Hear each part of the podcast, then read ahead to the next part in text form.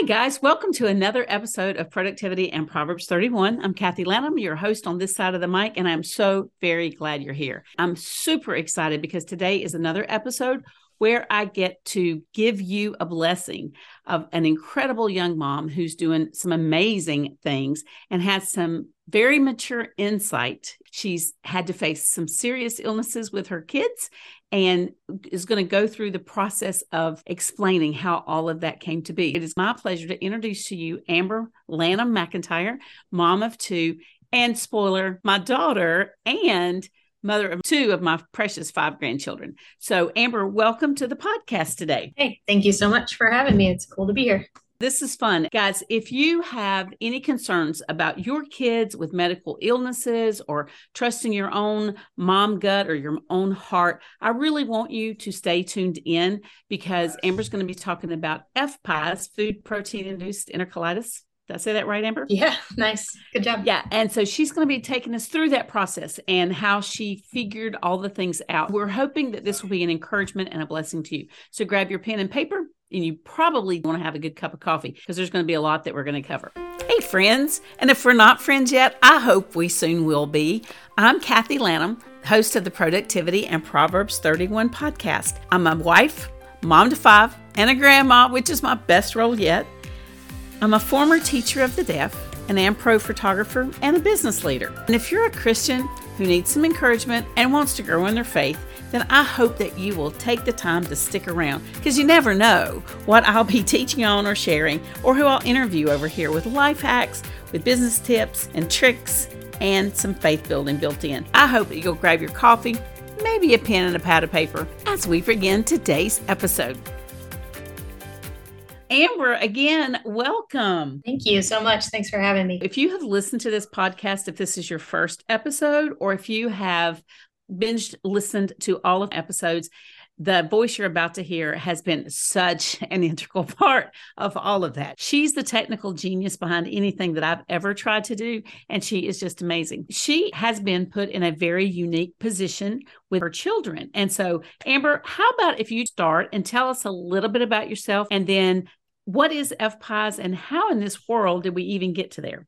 I'm Amber. I'm Kathy's daughter. I've been married to my husband, Robbie, for, gosh, almost eleven and a half years now. We have two kids, Kaylee and Elliot, and they are now six and seven. And when they were born, we kind of started down a road we didn't really anticipate. I guess no one really anticipates what kind of journey you're going to be on after you have kids. Um, and it's different for everybody. But for us, it started when my daughter Kaylee was born. We were leaving the hospital and I just remember feeling like I was doing something wrong already. Um, my daughter cried from the minute she was born to the minute we left. I was breastfeeding at the time. It wasn't going super well. It was really painful. Looking back on it now, we, I'll, I'll get to this a little bit down the road, but we found out that she had a tongue tie. We found out she had some serious food allergies. But I remember we were leaving and the nurses are giving us the car seat to put in the car and the baby, and she will not stop screaming, has not stopped screaming. We didn't get any sleep. The nurses didn't get any sleep. And no one else's baby was crying like this. So I'm feeling like I am leaving with this child and I don't know how to help her or calm her down or feed her well or do any of the things I'm supposed to do. Why are you letting me leave? So when we had our first like pediatrician follow-up visit, we went in and it was a new doctor. Of course, we're new to all this. So we're trying to fill out all the paperwork forms and I've got this kid that won't stop screaming. We get in there and the doctor came in and he was like, well, why don't you try some of these gas X drops? Maybe this will help. And I'm like, I really think something is wrong. Like, I don't know if she's not getting enough milk. I don't know if we need to try formula. I don't know what to do, but I don't, I don't think this is right. And he was like, oh, you know, you're a new mom. It's all babies cry like this. It's normal for them to be really upset. So fast forward like a few weeks later, and we went to a lactation consultant that was part of my O B G Y N's practice. And she was amazing. She was very calm and very kind. And as soon as she looked at Kaylee, she was like, well, did anyone tell you about her tongue tie when you were at the hospital? And I was like, no, what is that? She's like, I was going to well, say, and so for those people who may not know, or who may be in the same situation, what is the tongue tie? Basically, it's when your tongue doesn't lift all the way to the roof of your mouth like it should. It's basically tied down to the to the bottom of your mouth. And for babies, especially when you're breastfeeding, that prevents them from making the shape with their tongue that they're supposed to to be able to get enough milk. So A, it's very painful for the mom when you're breastfeeding because it's not the right shape. And this is a little graphic, but their tongue just kind of like hits the end of, of your breast and it rubs it raw and it's super painful. But for the baby, they don't get enough to eat either. So basically when we went in to see this consultant, she weighed Kaylee first, then she had me feed her. And then she weighed her again to be able to tell how many ounces Kaylee took in. And it was like less than an ounce that she was getting every time I was trying to breastfeed. She was like, okay, I think we have one massive problem. And that is that she's not getting enough milk. And it's not anything anybody's doing wrong. It's just somebody should have caught this at the hospital. And no one did. So she gave us some recommendations for some doctors that could do a laser tongue tie. They would cut the tie so that the tongue would move freely. And then there's also doctors that do it with scissors. Either way is fine. It doesn't really hurt that bad, but it really frees up their range of motion and allows them to be able to eat. So that was kind of the first discovery that we found was like, okay, we need to fix this problem. We move on to the, to the next steps here. And then maybe once we get that done, she'll be getting enough to eat and things will be great. And everything would go back to normal. Spoiler alert, they did not. she, did, she did get the tongue tie fixed. That was its own arduous process that took several visits to the doctor, and it was a little traumatic for all of us, but we got that part fixed. And let me, let me interrupt you just for a second. It's normally not a traumatic process. It's normally not, no. But the next part that's coming is why yours was more arduous than the normal. Right. So we found out, we ended up doing the laser tongue tie phrenectomy. When we ended up getting the laser version of that done, they told us to do some stretching exercises and to rub coconut oil into her mouth, under her tongue to keep it loosened up so it wouldn't form a scar and go back like it was, like heal back tied. So we were doing this five times a day. We were waking her up in the night to do it. And meanwhile, this whole time, she's having these terrible blowout diapers. It was like yellow. It smelled so foul, like vinegar. It was always like this really watery, yellow, mucousy poop. And we came to find out later by going back to the same lactation consultant who was the most wonderful part of this journey for us. Because we, we had been going to the doctor like, hey, I think something's wrong. And they were like, nah, it's probably fine. She'll outgrow it. Babies are sensitive, you know, whatever. I think the best advice we got from the doctor was maybe it's milk. Maybe you should just cut out milk. We went to this lactation consultant again. She asked about the tongue tie, asked what we had been doing. And she mentioned just kind of off the cuff, like, yeah, I helped a mom one time and her baby had a mustard allergy. And we couldn't figure out why the baby was so sick. He had these like really liquidy yellow poops and he wasn't getting better. And he screamed all the time. It turns out he was allergic to mustard and the mom put mustard on everything. She cut mustard out of her diet and then the baby was great. And I was like, hmm, okay. This other doctor has mentioned maybe we should cut out milk. Why don't we do that? So we cut out milk and it made a little improvement, but not much. Then we tried cutting out wheat. And it made a much better improvement, but still a lot of screaming, a lot of pain. She was throwing up a lot, not just like baby reflux, but like projectile vomiting across the room. And somewhere in this process, somebody mentioned, why don't you just do an elimination diet and cut out everything except maybe like a handful of foods, and then you can add foods back in one at a time and see what it is that's triggering it instead of going the other way around. This was like revolutionary to me. I was freaking out, like, how the heck am I going to only eat five foods? Well, maybe we could do it for a few days. We did it. And I saw a ton of improvement really, really fast. And we came to find out that tons of foods were triggering her. It was wheat and dairy and nuts and soy. And I don't even remember now what all the foods were. There was like cauliflower and apples and pears. And it was so many foods. So when we started realizing, okay, we've eliminated all this stuff and every food we add back in is still making her very sick, we were referred over to two different doctors, to a gastroenterologist and to an allergist. Allergist, I think, was the first referral we got. They wanted to check and make sure she didn't have any kind of I G E allergies. So they did some skin prick testing, and that's the doctor that came back in, and he's a very smart doctor. He came back in and he said, I think that your baby has something called F P I E S. And there is not a lot of documentation about it. There's not a lot of literature. Uh, when you leave here, I'm going to give you a stack of medical journal articles that tell everything we know about F P I E S right now, which, spoiler alert, is not a lot. And probably when you leave here and read these articles, you will know as much about F P I E S as I do. So good luck. Oh, and by the way, you might want to watch out when you start introducing solid foods to her. That's when F P I E S gets really serious. It's all in the articles. Good luck. Have a good day. And so how discouraging was that to hear as a young mom? Oh, here it is. Read this. You'll know as much as me. Good luck. It was both incredibly defeating, but also a little validating to know I am not as crazy as I thought I was. Maybe something is really wrong. But then also, yeah, like where the heck do we go from here? I don't know. And apparently neither does this expert that they've sent us to. So what now? Thankfully, though, he did refer us to a gastroenterologist. When you have a kid that's diagnosed with F P I E S, there are several different kinds of doctors that can help manage F P I E S itself. Some people see an allergist, some people see a gastroenterologist, some people see both. Some people just have a really great pediatrician. I'll, I'll say that first, and then I'll back up and I'll kind of explain what F P I E S is and what I found out when I looked at the articles that he gave us. F P I E S stands for Food Protein Induced Enterocolitis Syndrome, F P I E S. That is a huge mouthful of a word, but basically what it looks like in kids, or at least for my kids, it makes their bodies react to food like you would react to a virus. Their immune system is trigger happy. Their gut is underdeveloped. And there's a whole immune pathway connection between your immune system and your gut. So if your gut is out of balance and out of line, your immune system most likely is not going to function like it should. For my kids with F P I E S, it is basically a genetic condition. They don't really know how it's passed on, just from the Facebook groups I've been in and the crowdsourced info that I've seen from other moms, which most of that information kind of points to the mom having some sort of autoimmune condition is a really big factor. A lot of moms with autoimmune diseases or autoimmune conditions have kids that are more likely to have F P I E S or some kind of like food allergy because their gut is messed up. To interrupt you there, did you have any idea, because you were just fine, did you have any idea that, oh, this could be from me? Not yet.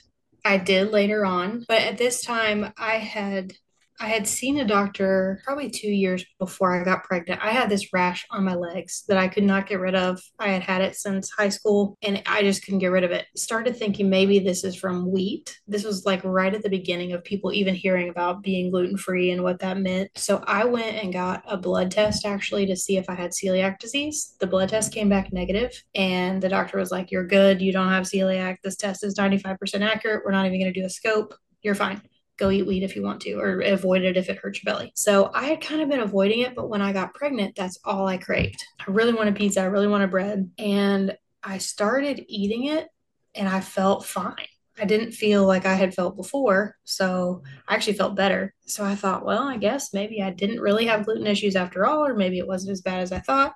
And I started eating whatever. I found out many years later that when you're pregnant, your immune system is suppressed. So it was probably destroying me from the inside out because, spoiler alert, I did in fact have celiac, or at least pre-celiac disease at the time. And I just wasn't feeling the side effects of it. So I had been eating wheat the whole time I was pregnant with Kaylee and I felt fine. And then it wasn't until she started having symptoms when I was breastfeeding that I cut it back out again. And that was actually the last time I've really had wheat on my own on purpose. So probably yes, but I didn't know that then. Hindsight's twenty twenty. Wish I had. So we've already said the incessant crying, the the tummy aches, blowout diapers. What other symptoms did you see? Because you actually got down to elemental formula. We don't have time to get all into that, but you had quite the path of research.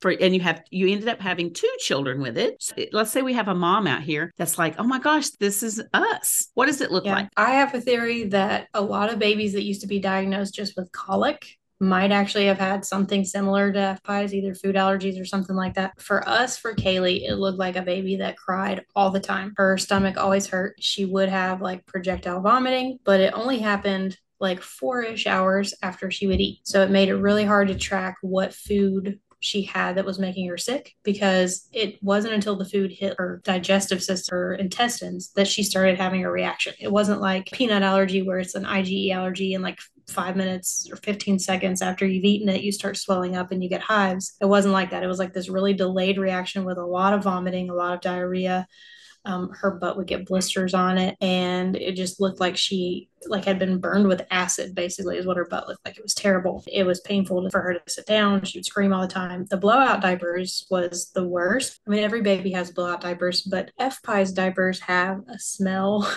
that I can only describe as like a soured vinegar smell. Even now I can tell if my kids are having a reaction if they've gone to the bathroom and I walk by and I smell it and I'm like, whoa, somebody had something they shouldn't have had in the last four hours. And that's really kind of how we started pinpointing, okay, these are, we called them reaction poops. This, this is from a reaction right here. And there were times where we would be at like Babies R Us or Walmart, and she would have a reaction and it would be this blowout. We would just take all of her clothes off and throw them away and go in and buy new clothes. That happened like three or four times. So that was with Kaylee. With Elliot, my son, when we found out he was having reactions, his looked a little different. His was not as much vomiting four hours after he ate or diarrhea four hours. He would get hives. He would get the really bad diarrhea still, and he would get really gassy, really colicky, really crying, that kind of stuff. That's what it looked like when they were small and when they were breastfeeding. As they got older and they started solid foods, the number one telltale sign of F P I E S is if you have a child that starts vomiting and they don't stop. They go into what's called hypervolemic shock, which is where they turn gray. They get dehydrated really fast. It happens really quickly for kids that small. It's easy for them to get dehydrated. With a normal stomach bug, you throw up like two, three times, whatever, you have a break, then you throw up a few more times maybe, and then it passes.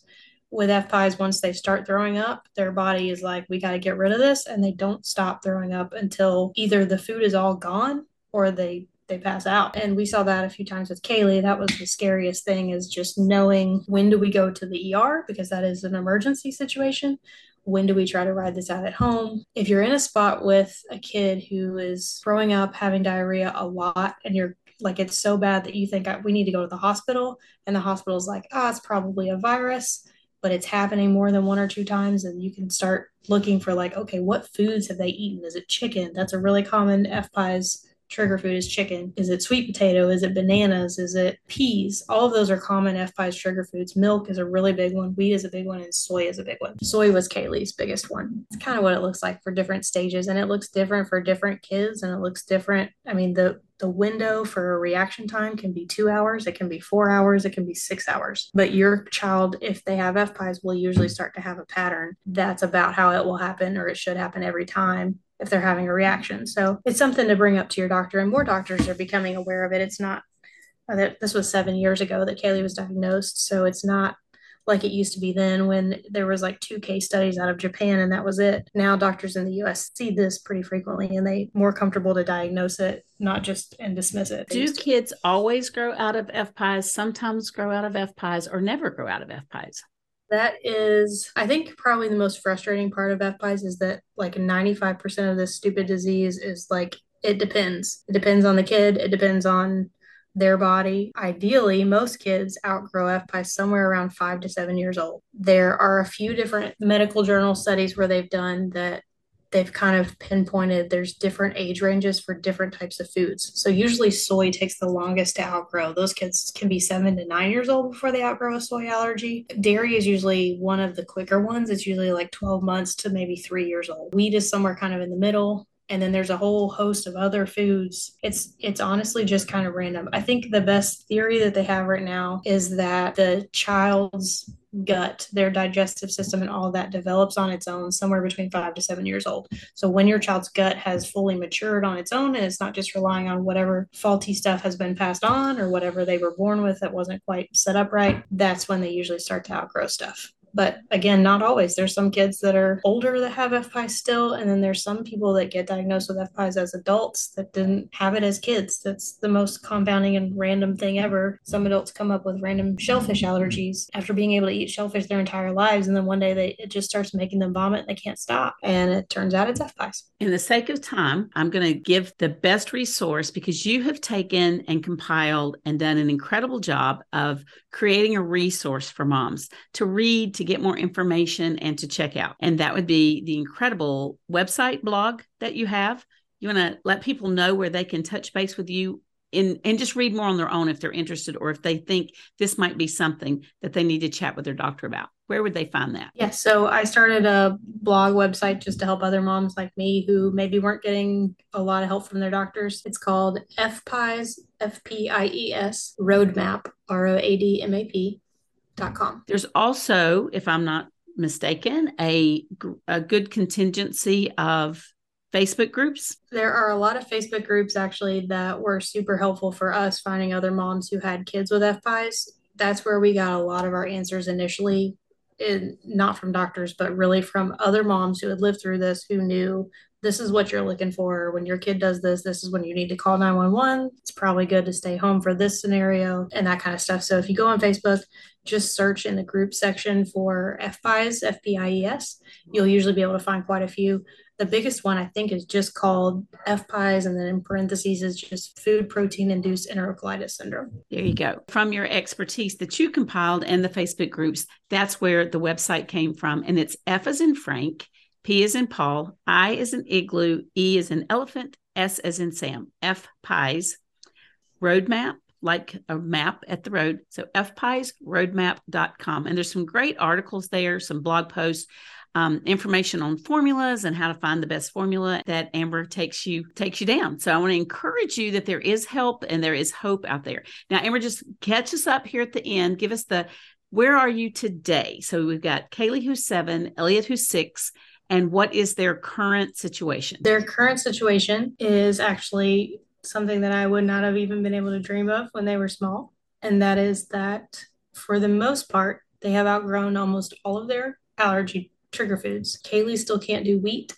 Elliot still has trouble with wheat off and on, and Kaylee can't do soy.